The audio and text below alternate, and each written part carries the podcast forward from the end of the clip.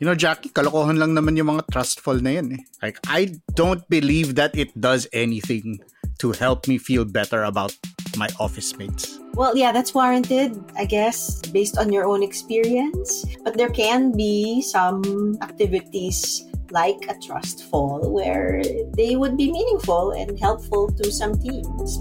We've seen some of that. Kailangan mo ba ng mas makabuluhang chismisan sa pantry? Listen to more conversations about work, both hot takes and thoughtful takes, with me, Carl Javier, and Jackie Caniza on The Imaginable Workplace. Check it out on Spotify and wherever else you listen to podcasts.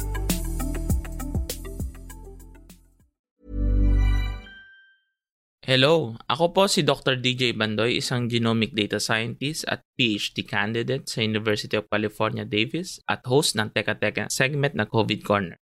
Ngayon pong parating na ang mga COVID-19 vaccine sa Pilipinas, pag-uusapan natin ang mga pag-aaral tungkol dito at ang mga good news naman tungkol sa mga bakuna. May ilan na rin po sa atin ang may agam-agam tungkol sa bakuna at nagtatanong kung effective ba talaga ang mga ito. And so, In the next few episodes of COVID Corner, we will monitor the findings of experts ng COVID-19 vaccines para mas maintindihan natin ito at makita po natin na wala namang dapat katakutan. This is episode 1 of Vaccines That Work.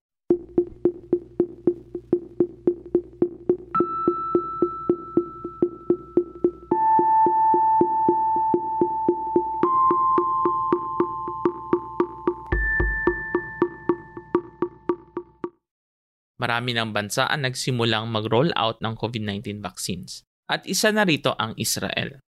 Israel ang unang bansa na nag-release ng ebidensya ukol sa impact ng malawakang pagbabakuna. Israel managed to vaccinate 3.6 million Israelis, representing 40% of the population. This is the highest vaccine dose per capita in the world and Israel managed to cover 90% of people over 60, which is considered the most at risk of the population. Kahit sino over 16 years of age can now get vaccinated if they want to. Ano ang effect ng naturang vaccination coverage? Sa elderly population, bumagsak ng 56% ng infection, 42% hospitalization at 35% fewer mortalities. Ito na ang pinakamalinaw na ebidensya na gumagana ang bakuna sa pagkontrol ng COVID-19. Vaccines work. You must be wondering, paano nakakuha agad ng vaccines ang Israel? May sarili ba silang paggawaan ng vaccine na hindi natin alam? Well, no. Ang sikreto ng Israel ay nasa acquisition strategy nito. Simple lang. Bakuna kapalit ng data. Sa deal na ginawa ng Israel, magbibigay siya ng data ng vaccination sa Pfizer, kagaya ng infection level at vaccination rates, edad at kasarian. Digitize ang healthcare ng Israel kaya may bilis na ibibigay ang data. Ang kanilang healthcare din ay naging susi sa success ng Israel pagdating sa vaccination. Lahat ng kanilang citizens ay insured. And to illustrate just how efficient this is, if you're an Israeli citizen who wants a vaccine, What steps do you need to take? It's very easy. You're notified that if you are eligible either by SMS or you can just go into the site of your healthcare provider and immediately you can see whether you're eligible or not. You make an appointment on the internet and they can send you the link to your phone. It's very, very organized and that's how you get the vaccine. That's it. Sinasagot din ng Israel ang product liability, hindi kagaya sa European Union na ipinapasa ang liability sa kumpanya. At higit sa lahat, mas mataas ang ibinayad ng Israel, 23 euros per dose kumpara sa 12 euros sa EU. Dahil dito ay nai-prioritize ang Israel at may sapat na supply ahead sa ibang mga bansa. Sa kaunting diferensya ng presyo maraming buhay ang nailigtas. Sa isang report ng isang insurance company, Maccabi, sa 523,000 na nabakunahan ay 544 lang ang nagka-COVID. So kahit sa vaccinated group ay meron pa rin 0.1% na nagka-COVID. It just goes to show na hindi porke nabakunahan ka na ay 100% guarantee na hindi ka na magkakaroon ng COVID. But when you get COVID, hindi na ito kasing fatal. In short, hindi ka na basta-basta mamatay kasi meron ka ng immunological response. And ang good news ay walang namatay matapos silang mabakunahan. I would like to reiterate that. Kaya ingat po tayo sa mga fake news na nagkakalat online na nagsasabing namatay matapos maturukan kasi may mga ibang factors that can contribute sa death whether you get vaccinated or not. Ngayon, ano naman ang epekto ng bagong COVID-19 variants sa bakuna?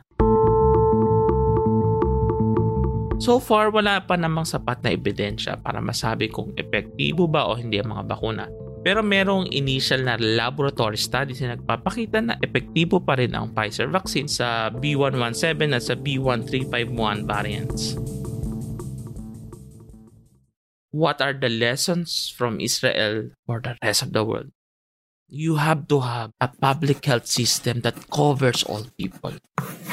I hope that our government will learn the lesson and will invest and better fund our public health system because this is going to save all of us. Let's not forget na hindi pa nagtatapos sa pag-acquire ng vaccines. Dapat willing din ang mga tao na magpabakuna for this to work. Para sa atin na wala pang bakuna, patuloy pa rin tayong dapat mag-ingat, kaunting paghihintay na laman at parating na ang wakas at matatapos din ang pandemyang ito. Muli, ako po si Dr. DJ Bandoy, Puma Podcast This episode was produced by Kat Ventura and edited by Carl Sayat. Follow Teka Teka on Spotify, Apple Podcasts, Google Podcasts, or wherever you listen. If you have any questions about COVID-19 or suggestions for COVID Corner, message us on Teka Teka Facebook page. Ingat!